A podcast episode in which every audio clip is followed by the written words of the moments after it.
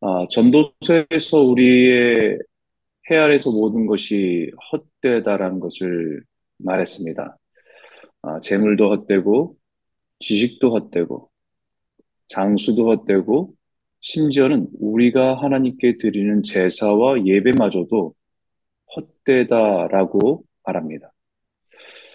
하나님께 드리는 제사, 예배 그 자체가 헛되다는 것이 아니라 그 제사와 예배를 드리는 사람에 의해서 그 예배가 헛된 예배일 수 있다라고 말하고 있는 것이죠.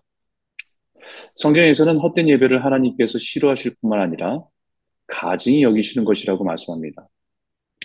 이사야 선자를 통해서 이스라엘 백성들에게 헛된 재물을 다시 가져오지 말라. 분양은 나의 가증히 여기는 바요.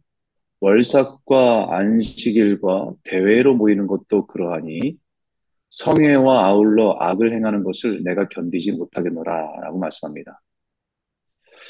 하나님께서 제사와 예배를 통해서 하나님의 백성이 온전히 살아갈 수 있는 은혜와 능력을 주시는데 그 예배가 잘못되면 모든 삶이 엉망이 되는 것입니다.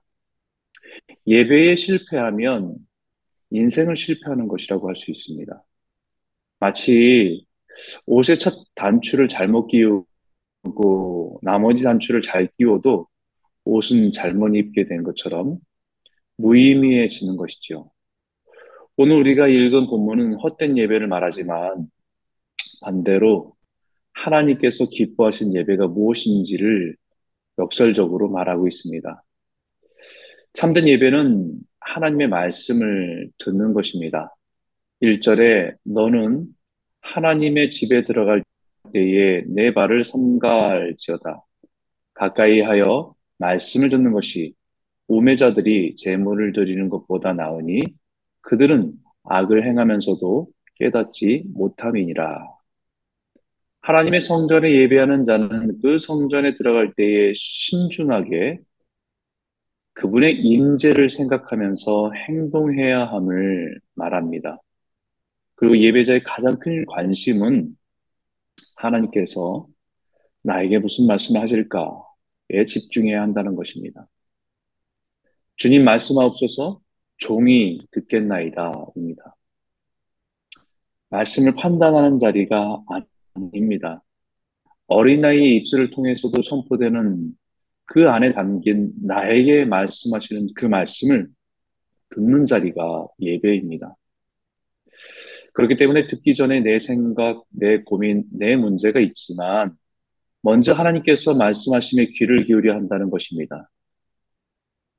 듣지 못하기 때문에 알지 못하고 알지 못하기 때문에 죄악을 행하면서도 악을 행하고 있는지조차 모른다는 것입니다. 제사와 예배에 나와서 말씀을 듣지 않고 자신의 삶에 필요한 것에만 관심을 가지니 삶에 분별력이 없습니다. 무엇이 죄인지 무엇이 하나님의 뜻인지 알지 못한다는 것입니다. 그렇기 때문에 우리에게 2절에 너는 하나님 앞에서 함부로 입을 열지 말며 급한 마음으로 말을 내지 말라. 하나님은 하늘에 계시고 너는 땅에 있음이니라. 그런즉 마땅히 말을 적게 할 것이라. 예배는 당신이 지금 누구 앞에 있는 것인가를 잊지 말라는 것입니다. 하나님 앞에서 코람데오. 이 의식은 종교개혁의 중심 내용입니다. 종교개혁은 형식 중심의 기독교에서 말씀 중심의 기독교로 전환이 이루어진 사건입니다.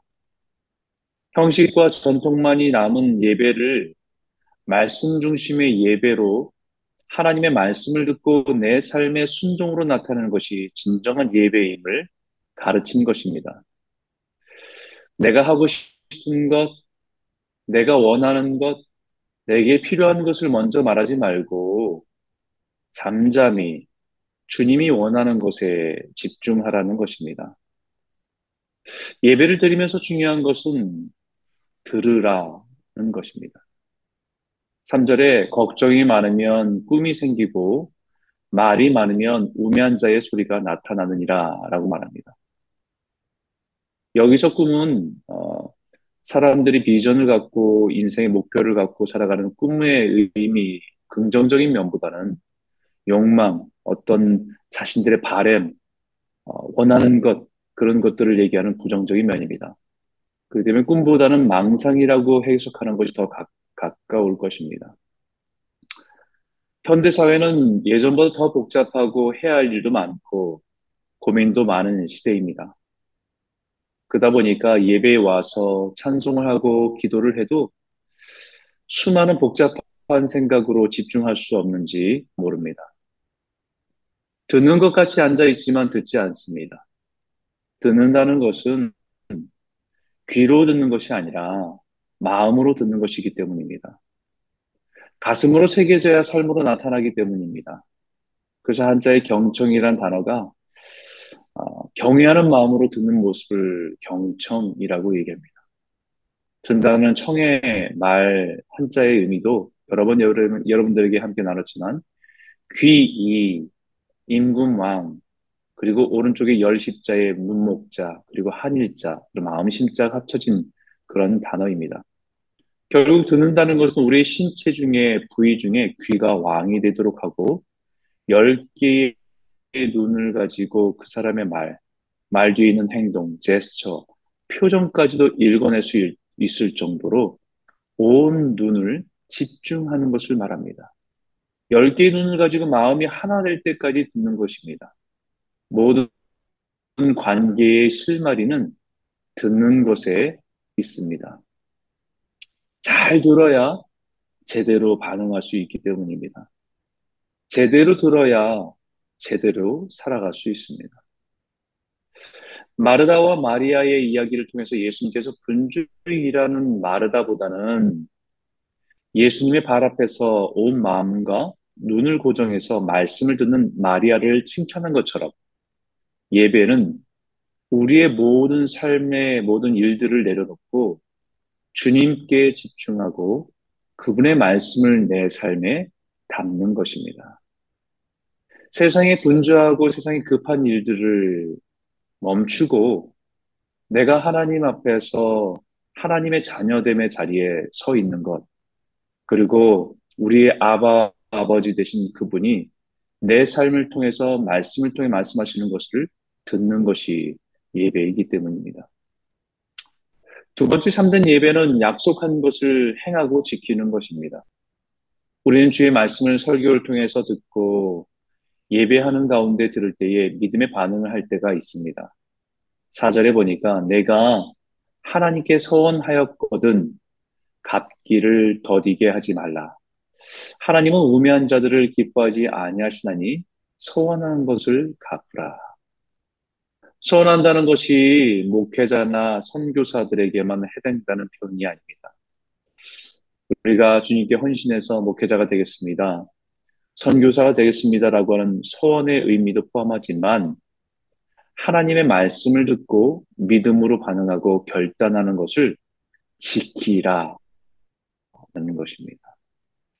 많은 사람들이 조건부 소원을 할 때가 있습니다.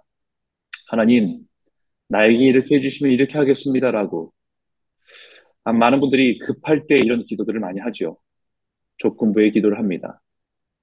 그런데 많은 사람들이 그 조건이 이루어졌는데도 불구하고 자신이 약속한 소원은 잊어버릴 때가 많습니다. 급할 때는 소원을 했는데 이제 급한 문제가 해결되고 나니까 본전 생각이 나는 겁니다. 이것은 하나님을 인격적으로 무시하는 것입니다. 그러한 조건부 소원 자체도 하나님에 대한 경외함과 순수성이 떨어지는데 약속한 것마저 지키지 않는다는 것은 하나님에 대한 인격적인 모욕이 되는 것입니다. 6절에 내 입으로 내 육체에 범한 범죄하지 말라. 천사 앞에서 내가 선언한 것이 실수라고 말하지 말라. 어찌 하나님께서 내 목소리를 말미암아 진노하사 내 손으로 한 것을 멸하시게 하랴.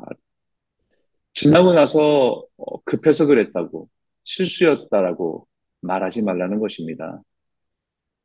더 나아가서 하나님의 은혜 때문에 자신의 삶을 헌신하는 것을 약속하기도 하고 말씀이 은혜가 되어서 감동이 되어서 그렇게 살아보겠다고 결단한 것들, 그렇게 순종하겠다고 반응한 것들, 그 모든 것이 선한 것에 해당되는 것으로 그것까지도 지키라는 것입니다.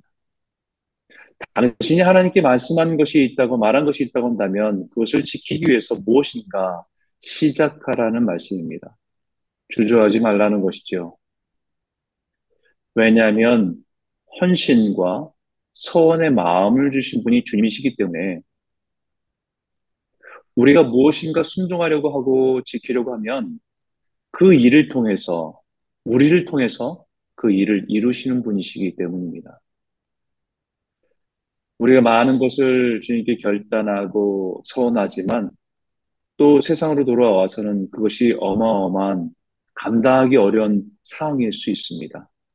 하지만 주님께서 그, 그 마음을 주셨을 때에 우리는 그것에 순종을 하게, 순종을 하는 발걸음을 내딛는다고 한다면 이미 우리의 삶 가운데 주님께서 능력 주셔서 은혜 주셔서 그 일을 행할 수 있도록 행하시는 분 또한 주님이시기에 우린 믿음으로 순종으로 한 걸음 내딛어야 한다는 것입니다. 이것이 예배입니다. 삶으로 나타나는 예배입니다. 순종이 제사보다 낫다고 말씀하신 의미입니다. 아무리 수많은 예배를 드림보다 그 말씀을 순종하며 살아가는 것이 살아있는 예배고 주님이 기뻐하시는 예배입니다. 그래서 7절에 꿈이 많으면 헛된 일들이 많아지고 말이 많아도 그러하니 오직 너는 하나님을 경외할지니라. 꿈이 많으면 헛된 욕망과 망상으로 망상이 많으면 헛된 일들이 많아지고 분주해지고 우리의 말도 많아집니다. 예배는 우리의 삶의 분주함, 걱정, 두려움, 그런 모든 계획들을 내려놓고 전능하신 하나님을 경외하며 그분께 나아가는 것이 예배입니다. 내 인생의 주인 되시고 왕 되심을 인정하고 선포하며 순복하는 것입니다. 하나님의 뜻을 구하며 하나님께 순종하는 것이 예배입니다. 그 예배가 주님께 기쁨이 될 때 우리의 인생의 모든 것이 의미를 얻게 되는 것이고 생명을 얻게 되는 것입니다. 그래서 너희는 먼저 그의 나라와 그의 일을 구하라. 그러면 이 모든 것을 너희에게 더하시리라. 예배가 내 인생을 복되게 하는 축복의 통로입니다.